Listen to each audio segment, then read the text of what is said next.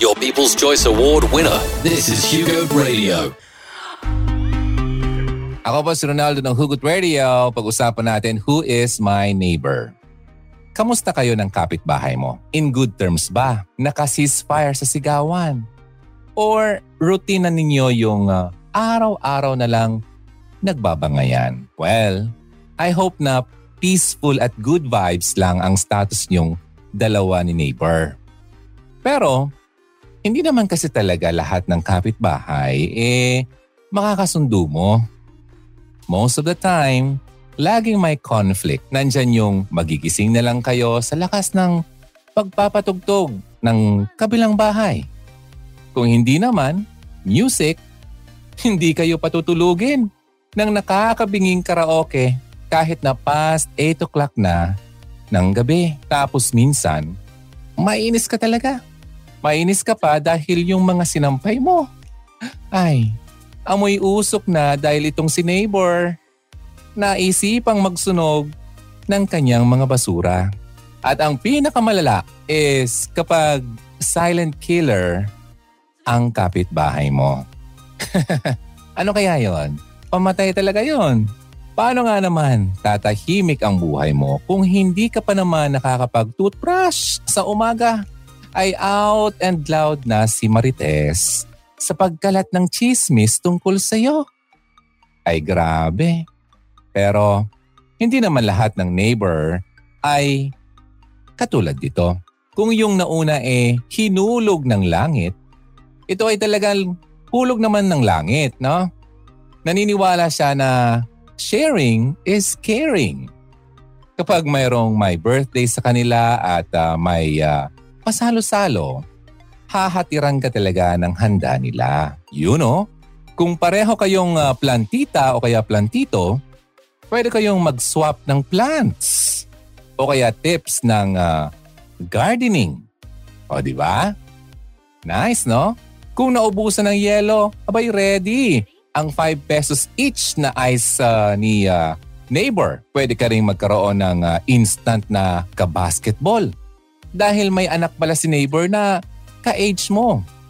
At higit sa lahat, kapag mahina ang internet connection mo katulad ko ngayon, pwede kang makakonect sa kanyang wifi. O ba? Bongga?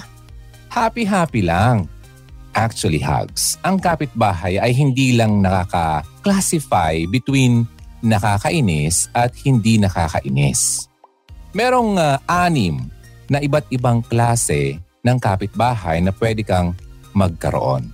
Well, unless nakatira ka sa middle of nowhere o kaya sa disyerto, you can't escape your neighbors. Okay? Hindi mo talaga yan matatakbuhan. Kaya naman, let's look sa mga posibleng kapit neighbor na pwede mong ma-encounter. Maraming salamat ulit. Ang pinag-uusapan natin ay patungkol sa ating kapitbahay. Ikaw ba ang kapitbahay na medyo nauwindang, naiinis, na high blood sa iyong kapitbahay? O nagpapasalamat ka ba na meron kang magandang kapitbahay? Magandang ugali. Ayan. So, pang-anim. Kasi sabi ko kanina, may anim na iba't ibang klase ng kapitbahay na pwede kang magkaroon. Ito yung pang-anim. Okay? Siyempre, Mawawala ba sa listahan si Mr. or Miss Know It All? Yung parang sa kahit anong barangay, laging may isang neighbor, madalas ito ay isang matandang lalaki na kung makaasta eh akala mo naman na alam niya lahat ng bagay patungkol sa inyong lugar. Lahat din ng tungkol sa trabaho mo, alam niya kahit pa hindi naman siya nagtatrabaho rito. Ay grabe ano, Dahil nga ilang taon na siyang nakatira sa neighborhood nyo, kahit papaano ay may legit knowledge na siyang masasabi sa inyong lugar. So syempre matagal na siya, somehow legit na rin ang kanyang kaalaman sa iyong town.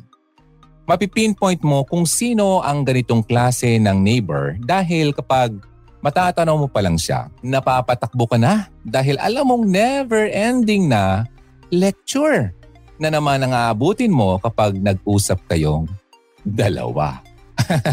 May ganyan ka bang kapitbahay? Yung parang tinatakbuhan mo kasi parang naubos ang oras mo kakapakinig sa kanyang kwento?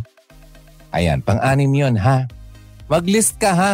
Then itali mo kung pasok dito yung klase ng iyong kapitbahay. The one who wants to date you. At some point, magkakaroon ka ng neighbor who wants to date ikaw. Gusto ko daw i-date.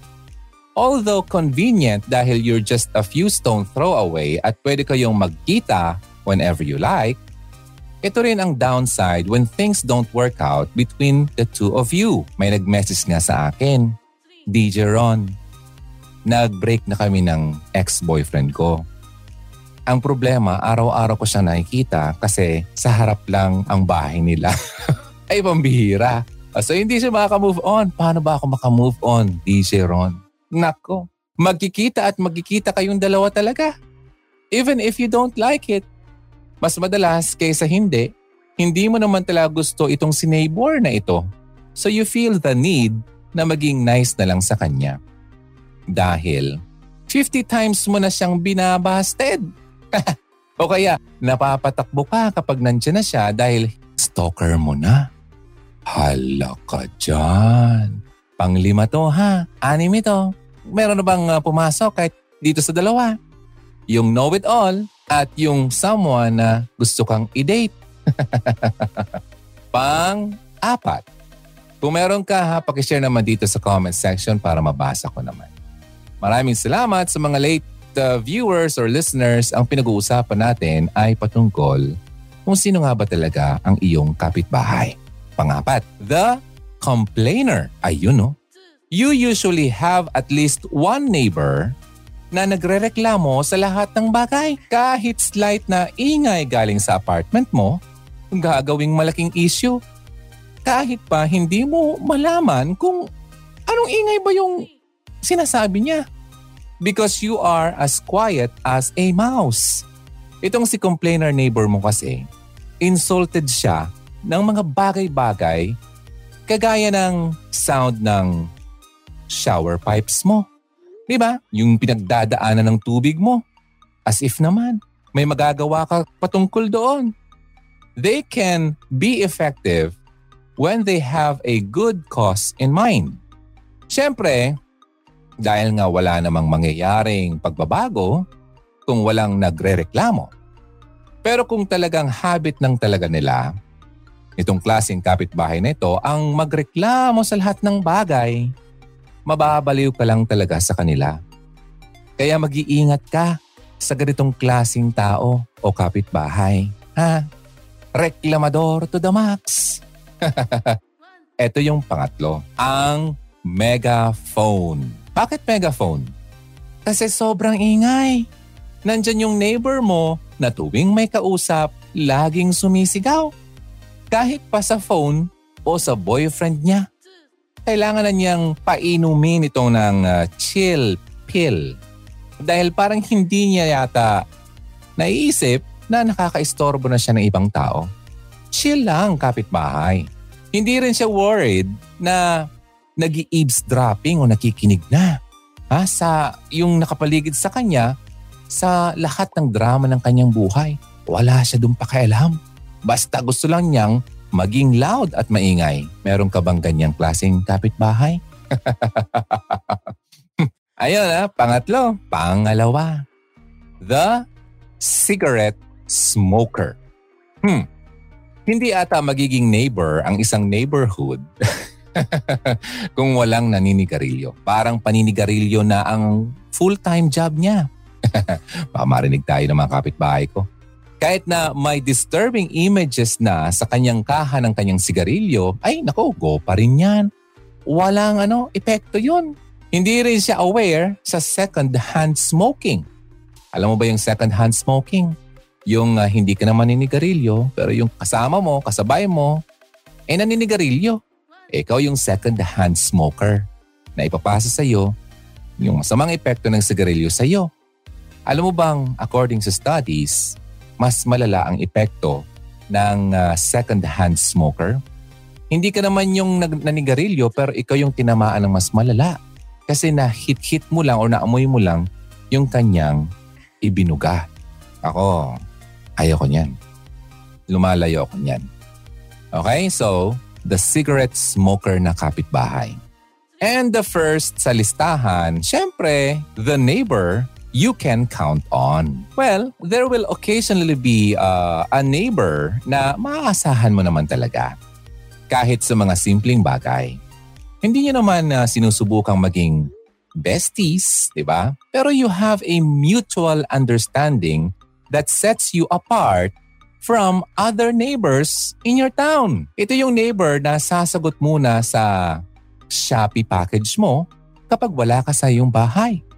Diba? Didiligan din niya ang tanim mo kapag napansin niyang nakalimutan mo itong diligan. Itong klase ng kapitbahay is perhaps the best neighbor because it's like having a piece of home without you.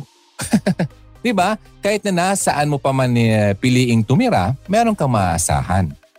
They are trustworthy and hindi mo sila makikitang magdadabog o magbagsak ng pintuan ba kapag nagsasara ng pintuan at nagdadabog eh akala mo laging galit, hindi nila yung ginagawa. You really love this neighbor and hope they never leave. Diba? Parang gusto mo laging siya na lang ang maging kapitbahay mo. Ayun, ganyan yung kapitbahay namin kila mama. O di ba? Sabi yan ni Angelica Tambal. Maraming salamat.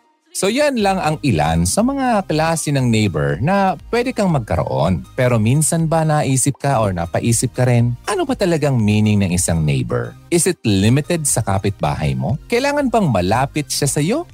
Para masabi mong neighbors kayo? Yan ang tanong. Ano? So I tried searching for the meaning of neighbor kay Kuya Google. Kuya Google, Google. At ito ang unang lumabas. Neighbor, a person living near or next door to the speaker or person referred to. Sa madaling sabi, agree si Google na para matawag mong neighbor ang isang tao, dapat magkalapit kayo ng tinitirahan. Pero sandali ha, kung ito ang meaning ng neighbor, ibig sabihin ba ang neighbor sa sinasabi ni Lord na love your neighbor as you love yourself is kapitbahay lang natin? Ano kaya? So, alamin natin sa kwento for the day, ha? Familiar ka ba sa the parable of the Good Samaritan? Halos lahat naman siguro sa atin ay may idea na sa takbo ng kwentong ito. So here it goes ha. By the way, kung curious ka at gusto mo itong mabasa o mabalikan, this is taken from Luke 10 verses 25 to 37. Luke 10, 25 to 37. Hanapin mo na lang ha. So ito na. Nagpi-preach kasi si Jesus noon sa mga disciples niya nang may lawyer na tumayo tapos nagtanong, ano pong kailangan kong gawin para magkaroon ng eternal life? Tinanong din siya ni Jesus. Alam mo kasi itong si Jesus kapag tinanong mo, ibabalik sa iyo eh. Ano bang sinasabi ng Bible? The man replies that it states na kailangan niyang mahalin si Lord with all of his heart and soul and mahalin ang kanyang neighbor as he loves himself. Jesus tells him this is the right answer. Pero nagtanong ulit itong lalaki, Who counts as my neighbor? Ulitin ko, sabi niya, Who counts as my neighbor? Dito nagsimulang magkwento si Jesus tungkol sa parable ng Good Samaritan. Meron daw isang lalaki na nagta-travel mula Jerusalem papuntang Jericho nang inatake siya ng mga kawatan. Ninakawan pati ang damit niya at iniwan siyang sukatan, leaving him half dead. Imagine that.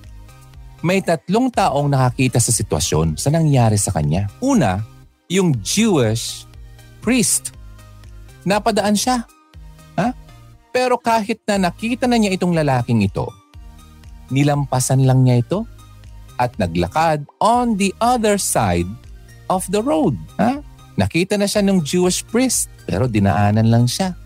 Diba? Nilampasan lang at naglakad doon sa kabilang side ng daanan. Pangalawa, isang Levite, a member of a different tribe, ay napadaan din at napatingin sa kawawang lalaki. Di ba? So just to check, para malaman natin ang uh, tamang uh, meaning ng uh, word ng taong ito. According dito, sa Levite, a member of the Hebrew tribe, which provided assistance to the priests ah, in the worship in the Jewish temple. Para siyang assistant pala, no? Yung Levi or Levite or Levi. Hindi yan yung pantalon, ha? pantalon. So balik tayo, ha? Itong si Levite, napadaan din at napatingin doon sa kawawang lalaking ito kung ano nangyari sa kanya. Pero kagaya ng nauna, nilampasan din niya. Ano? Yung naghihingalong lalaki. Kasi going back doon sa kwento natin, leaving him half dead. Ibig sabihin, naghihingalo na talaga. Mamamatay na. Grabe ano? Pero eto na. But then, a Samaritan passed. Siya yung pangatlo. Nang makita niyang in need ng tulong itong lalaki, nagkaroon siya ng compassion para doon sa lalaking naghihingalo. Pinuntahan niya ito at binalutan ng oil and wine. Yung mga sugat ng lalaki. He put the man on his horse and sinamahan itong tumuloy muna sa isang inn. Kumbaga, para siyang place, uh, pwede ka magstay. Kung saan inalagaan din niya itong lalaki. The next day, kailangan nang umalis itong si Samaritan. Pero bago siya umalis, he gave the innkeeper, yung uh, nagmamanage doon sa inn, INN, two pence and asked him to look after the wounded man. Sabi niya, parang uh, ito yung uh, iwan ko sa'yo, parang bayad, ka na munang uh, magtitingin-tingin at mag-alaga dito sa lalaking ito. Sinabi pa niya na kung kailangan pa nitong, nitong innkeeper ng dagdag ng pera, sa pag-aalaga sa sugatang lalaki, babayaran niya ito when he returns. Grabe no? Ang bait. Pagkatapos ng parable na ito, tinanong ni Jesus ang mga nakikinig sa kanya. Kasi yung parable na yon, isang kwento yon na ikinonect niya doon sa tanong. Imbes na sabihin niya directly ang sagot, nagkwento siya. Di ba? Parang ang gandang maging teacher talaga. Talagang siya ang talang teacher, no? Magandang teacher ang katulad niyan. So pagkatapos ng uh, kwentong ito ng parable, tinanong ulit ni Jesus ang mga nakikinig sa kanya. Alin sa mga ito ang naging totoong neighbor ng lalaking inatake ng mga magnanakaw o hugs? Sino ba doon sa tatlong yon ang totoong neighbor ng lalaking nangangailangan ng tulong? Wow! Pakisagot nga dito sa comment section. So pinag-uusapan natin sa mga kaka-join lang, who is my neighbor? So eto na. The answer is the man who showed mercy and helped him in his time of need. Jesus instructs his followers na sundan ang example nitong Samaritan at tulungan ang kahit sinong tao regardless kung anuman ang kanyang tribo or ethnic group. Tayo kasi, kapag tayo tumutulong, pinipili lang, la, lang natin, oh. Ay, hindi ko naman yung kaubri. Ay, hindi naman yung tagurun sa amin eh. Hindi ko nga yung kilala eh. Ba't ko naman yung tutulungan? Baka masamang tao pa yan, ako pa napasama. Di ba? Ganon tayo. Ganon talaga tayo yung human nature natin. Pero sabi ni Jesus, yung example nitong Samaritan, dapat nating gayahin yung pagtutulong sa kahit sinong tao, regardless kung anumang itong klasing tao, kung saan man siya galing. Ang interesting kasi sa parable na ito, sa time ni Jesus, itong mga Jews and Samaritans, they hated each other. Grabe, hindi nila type ang isa't isa. Para yung kapitbahay mo hindi mo type. At alam ito ni Jesus, siyempre, kaya niya ito ang ikinumento sa parable. So given yung current situation between the two groups, mas naging clear ang moral ng parable ng Good Samaritan. So ano ito? Na kahit na hindi mo ka same ng tribe o tribo o grupo o kalugar na pinanggalingan o kahit member pa siya ng isang despised na group, di ba? Yung medyo outcast, yung ah, hindi namin yung kauri eh. Kaya mo pa rin pakitunguhan sila ng maayos. It is not a reason para hindi ka mag-act in a morally correct way para doon sa taong yun na nangangailangan ng tulong. Diba? So to answer the question ng lawyer kanina, sino ba ang neighbor ko? Simple lang ang sagot. Every person in your proximity who you can share God's love with is your neighbor kung sino yung nandyan sa iyong vicinity. Di ba? Sa nakikita mo, sa, sa malapit sa iyo. Kahit saan ka man, considered na yan as your neighbor. Na pwede mong ipakita ang pagmamahal ng Panginoon doon sa taong yun. Lahat ng taong nakakasalamuha mo, they are your neighbor. Every human being is your neighbor. Kahit paanong kulay niyan, maitim, maputi, Kayumanggi, di mo na makita sa dilim? O nakakasilaw sa liwanag? Pilipino man yan o foreigner? Ha? Eta man yan? Ati? Kahit anong uri. Kahit hindi mo kasama sa iyong sinasambahan. O kahit ano pang paniniwala na mayroon siya. Okay? So speaking of paniniwala, hugs, in terms of political beliefs, may dalawang matunog na grupo na laging laman ng comment sa section dito sa Facebook. Yung mga supporters ng dalawang presidentiables, vice presidentiables, di ba? Hindi na ako magpapangalan. Alam niyo na kung sino yon. Ang tawag ngayon sa social media ng mga sumusuporta dito sa isa ay tatlong letra. No? Yung isa naman ay kakakulay ng kulay na sinusuot niya. Kung habi mo lang ang tumingin at uh, makibasa sa mga comments na ito, lagi mong makikita na supporters ng dalawang ito ang laging nag-aaway at nagbabangayan. Ano? Ang isa ay nag educate at ang isa naman ay ini-educate, tinuturuan. ang isa nagtuturo. Although mabuti naman yung motibo, kapag nakikipag-deal ka sa member ng other group na dinidespise mo, kinakainisan mo, the question will always be, paano ka makitungo sa kanya? Is it lovingly, calmly, or judgingly, impatiently, madaling murahin, sabihin ng masakit na salita ang kabilang grupo dahil hindi naman siya part ng grupo mo, di ba? Pero I doubt kung parte yan ng grupo nyo. Halimbawa, kagrupo mo siya. Hindi ka ganyan makitungo sa kanya, di ba? Neighbors, kasi kayo. Ka-neighbor ko kasi yun eh. Pero you have to remember, kagaya nga ng sinabi ni Jesus na ang neighbor is not exclusive sa mga taong ka-vibe mo lang o ka-agree mo lang. Everyone is your neighbor. Kahit na yung taong nag-comment ng foul words sa comment section mo o sa post mo.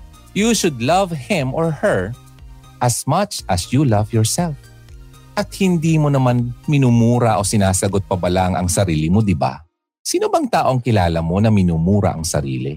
Di ba? Wala naman na. Unless siguro kung hindi niya nakikilala ang sarili niya, ah, kailangan niyo ng tulong. At kailangan niyo ng immediate uh, attention kasi kailangan niya ng help. Now, so, hindi mo sinasaktan ang sarili mo. It is the other way around, di ba? You would treat yourself without most care, syempre ikaw yan eh. Diba? Sarili mo yan eh. You always want what's best for yourself. Ganon din dapat sa mga taong nakakasalamuha mo. Love your neighbor as you love yourself. Diba? Pero by loving your neighbor, hindi naman ibig sabihin na kahit hindi ka drug user, addict, at yung neighbor mo ay addict, papayag ka na lang sa alok niya dahil gusto mong magpakita na mahal mo siya. Kaya sasama ka na lang. Pre, sige na oh. Masarap to. Try mo. Of course not. Diba? Loving is correcting. Kung nag enjoy yung neighbor mo sa gawaing or sa gawaing ito, or for example, yung neighbor mo naman ay uh, enjoy na enjoy sa pagiging joke gagawing joke ang physical na kaanyuan ng isang tao, hindi ba i-interrupt mo siya, yung kaligayahan niya at iko-correct mo siya? Ganon din naman ang sitwasyon kanina, di ba? Yung adik. Hindi lahat ng pwedeng magpapasaya sa taong ito ay tama. Kaya if you really love yung neighbor mo and you want the best for him or her, kahit pa mahirap na gawin, iko-correct mo talaga siya. Of course, in a loving manner pa rin. May pagmamahal. Ano? Siyempre, it's not what you say, it's how you say it. Kaya maraming tao ang hindi nagkakaintindihan lalo na sa text or sa typing lang ng mga words sa chat kasi hindi mo mafe-feel yung paano niya ito sinabi. Kadalasan, iba ang basa ng ibang tao sa iyong sinabi. Kaya nagkakaroon ng misunderstanding. Kaya nga, mas maganda, mag-usap na lang kayo. Kung pwede, mag-record ka para naririnig kung paano mo sinalita ang mga salitang lumabas sa iyong bibig. Di ba?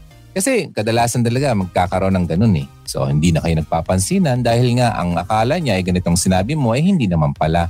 Mali lang yung kanyang pagbasa at pag-intindi. Di ba?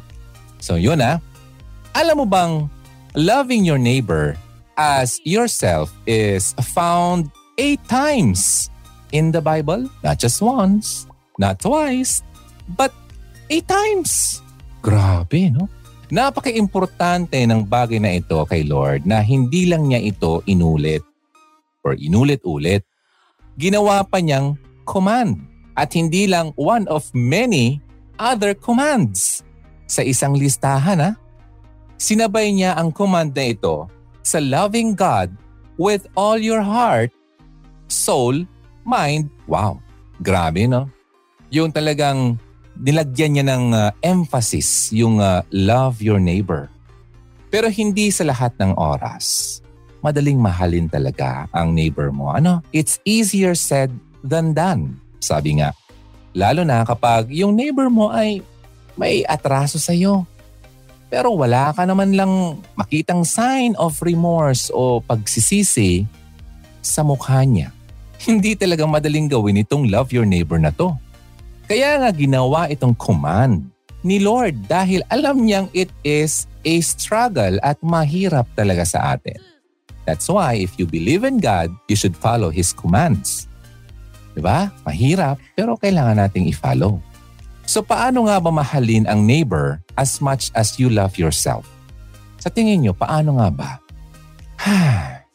Una, loving your neighbor means receiving God's love. Magagawa mo lang mahalin ang neighbor mo kung alam mo sa sarili mong mahal ka ni Lord at tinanggap mo ang love na ito. You need to understand kung anong klasing love ang meron siya para sa iyo. This only happens when you understand that God loved you first. Siya ang naunang nagmahal sa iyo. Sa akin, sa atin. Siya ang source ng pagmamahal. Before you can give this kind of love, kailangan mo munang tanggapin ang love na ito. Di ba lagi kong sinasabi na kung gusto mo magkaroon ng true love na asawa, dapat kailangan niya munang natanggap at na-experience ang true love na ibinigay sa kanya ng Panginoon. Kung wala siyang gano'n na experience, anong klasing love ang ibibigay niya sa iyo? Love ba talaga? O lust? Diba? So yun na. Remember, you can't give what you don't have. Diba? Uutangan ka. Anong ibibigay mo? Wala ka nga rin. Gets mo? So you have to give what you have. Pangalawa, loving your neighbor means loving yourself as well. To love your neighbor as yourself, you need to love yourself. Namatay si Jesus, tandaan natin to ha. Namatay si Jesus para sa bawat isa sa atin. Ibig sabihin, ganun na lang niya tayo vina-value para pagdaanan ang lahat ng yon. Di ba? Di ba kung hindi niya tayo mahal, ba't niya gagawin yun? Di ba? May sacrifice. We owe it to Him to value and what He values. I-value natin kung ano yung vina-value niya. Pahalagahan natin kung ano yung pinapahalagahan niya. We need to love what He loves. Which is ikaw. Tayo. Diba? Mahalin natin ang kanyang minamahal din. Pangatlo, loving your neighbor means showing grace. May dapat ka pa rin gawin para ma-develop ang pagmamahal mo sa iyong neighbor. Okay? Alam mo kasi, yung grace na pinag-uusapan natin dito. Grace helps us to do this. Grace teaches you itong proper love and respect for yourself and for your neighbor. Sa pagtanggap mo ng grace ni Lord, freely ha, magagawa mo rin itong ibigay freely sa ibang tao. So, kung walang grace na nakuha tayo from Him, talagang mahirap din. Diba? So, itong magtuturo sa atin ng tamang klasing pagmamahal na pwede nating ibigay din sa sarili natin at sa ibang tao. God is love. And uh, hindi natin talaga deserve ito eh. But since, syempre, ganun niya tayo kamahal, He loved us first kahit nung tayo ay nagkakasala pa. Grabe no? Makasalanan tayo pero minahal pa rin niya tayo. Grabe talaga yun. Ibang klase. Ibang klasing pagmamahal. That's true love. So ito ah, pang-apat. Loving your neighbor means acting with compassion. Nung tinanong si Jesus, Who is my neighbor? He responded with a story, di ba? The Good Samaritan story. Kahit na yung mga walang pagmamahal para kay God, kayang makita ang value ng story ito. Di ba? Kahit na hindi naniniwala yung tao doon sa nagkukwento, still makita nila yung value ng kwentong yun. Bottom line dito, ang Samaritan na nagpakita ng compassion ang sinasabi ni Jesus na naging neighbor. A heart that's moved by compassion cannot sit idly by while someone is suffering and in need. Diba? So, kapag may compassion ka, hindi mo magawang wag lang pansinin yung tao. Yung dead mahina lang. Kasi alam mong someone is in need. Diba? Ang bigat sa pakiramdam parang, ah, nalampasan ko ba to? Diba? Paano ko kung ako yun? Ibig sabihin, kailangan mong tulungan ang neighbor mo to the full extent na makakaya mo. So yung pang-apat ha. Panglima, loving your neighbor means looking out for their well-being. To look out for them is to pay attention. Yan ang ibig sabihin nun. Kapag napansin mong may kailangan sila, abay tutulong ka. Looking out for their well-being. That's number five, loving your neighbor. Pang-anim, loving your neighbor means serving them. Serving from the heart is kindness in action. Ang funny thing about kindness is that kaya mo itong ipeke, di ba? You can do this or do acts of kindness nang walang kindness sa puso mo. Parang, ay, ay, napaka-kind naman ito pero wala naman sa puso. Pakitang tao lang. If naging kind ka out of duty, ah, kailangan ko kasing gawin to eh. So, magiging kind na lang ako. Then, hindi yan love. Kung si Jesus, nga na anak ng uh, Diyos, bumaba sa lupa para mag-serve sa ibang tao, who are we para maging prideful, di ba? Sino ba tayo para maging mayabang? For you to love your neighbor as you love yourself, you will have to serve them. Kailangan mo silang pagsilbihan. Kaya mga totoong leader, ang totoong leader ay servant leaders. Diba? Nagsisilbi. Hindi sila yung sinisilbihan. Dahil talaga may totoo silang pagmamahal. Yun ang dapat nating hanapin. Pero kaya niyang pikein. so kailangan mong ipagdasal, Lord, ilid mo ako sa tamang tao na dapat kong iboto. Ikaw nakakakita ng mga puso nito, ikaw na po ang mag-lead sa akin kung sino ang isusulat ko. Diba? So yun ah, pangpito. Loving your neighbor means speaking kindly. May power kasi yung words. Alam mo ba? Yung words natin, meron niyang kapangyarihan. To build or to tear. Pwedeng mag-build or sumira. Sabi nga ng isang singer ni na si Sean Mendez, Your words cut deeper than a knife. Kaya you must use your words to build your neighbor up. Speaking words of encouragement is the most obvious example. Pero marami pang iba, no? Kung may napansin kang mali sa ginagawa niya, i-correct mo siya.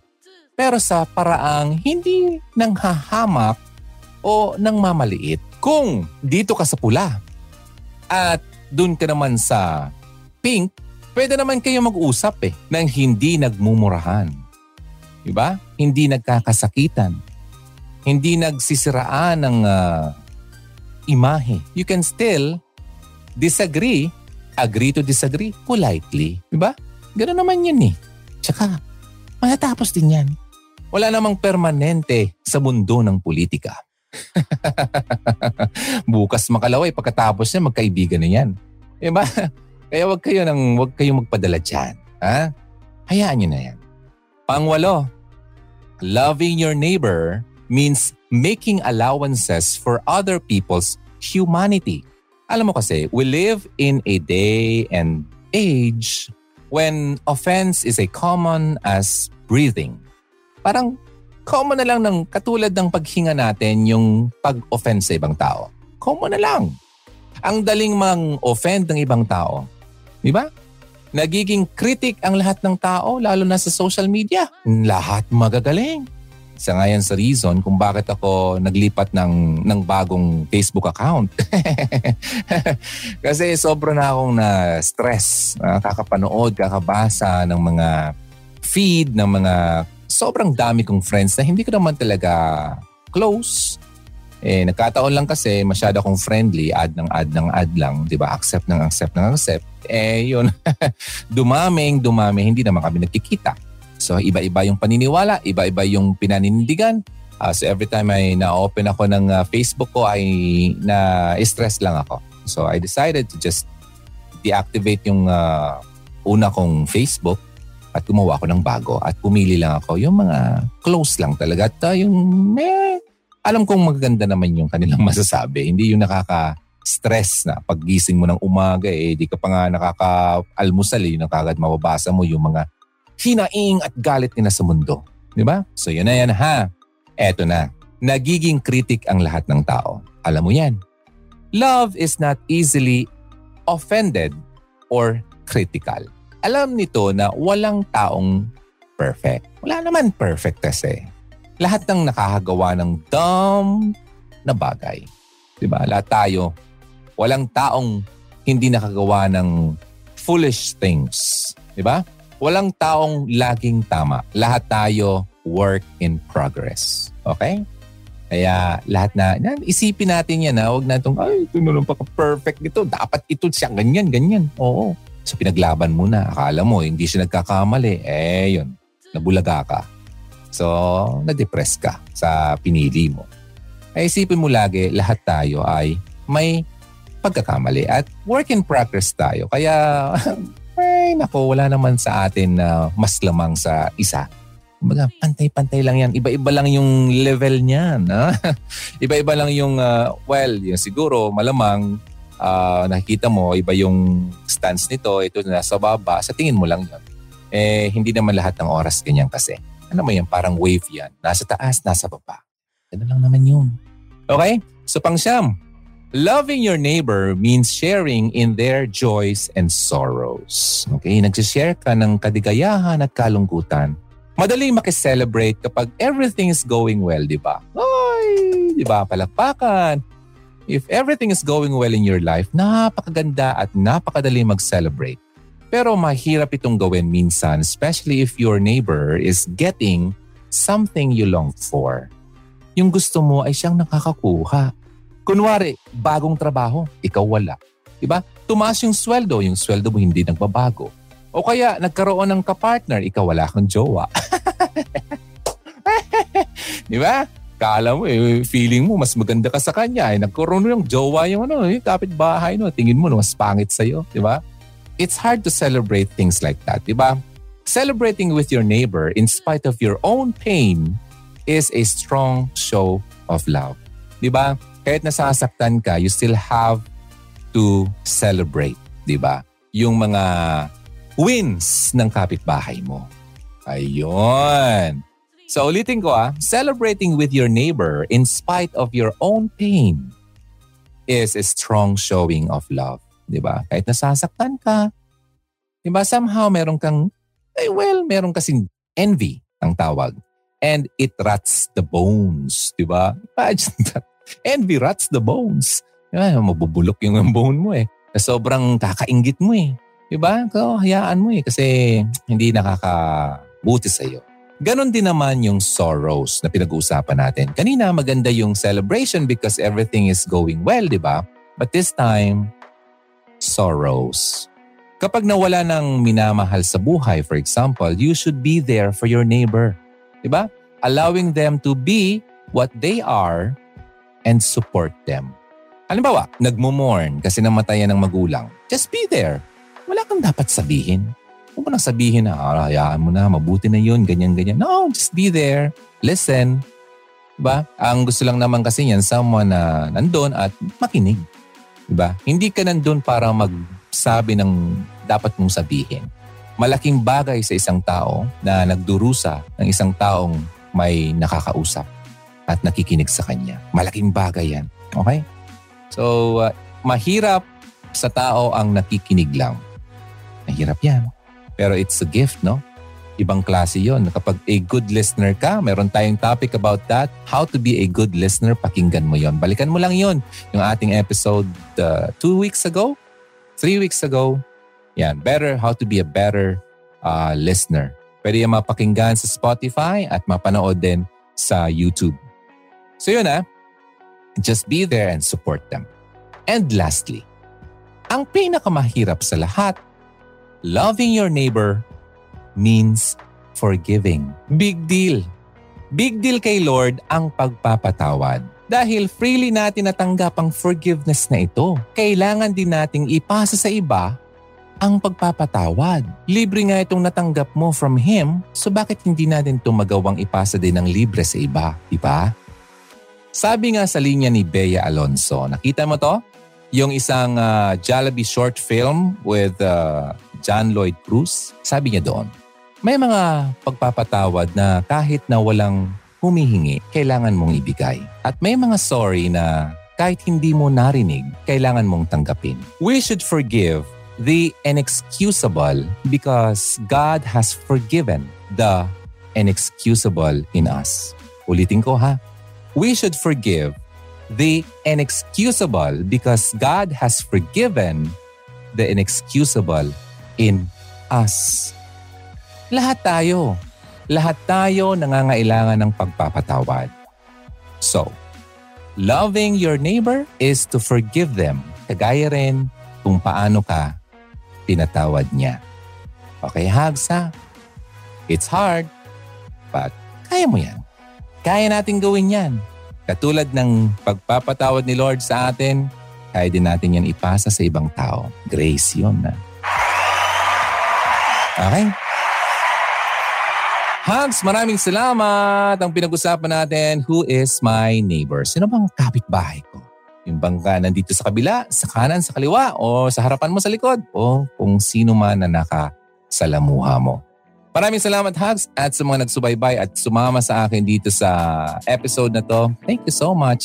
Ito ba ang Hugot Radio? Maraming salamat. I'll see you again next time. Bye muna!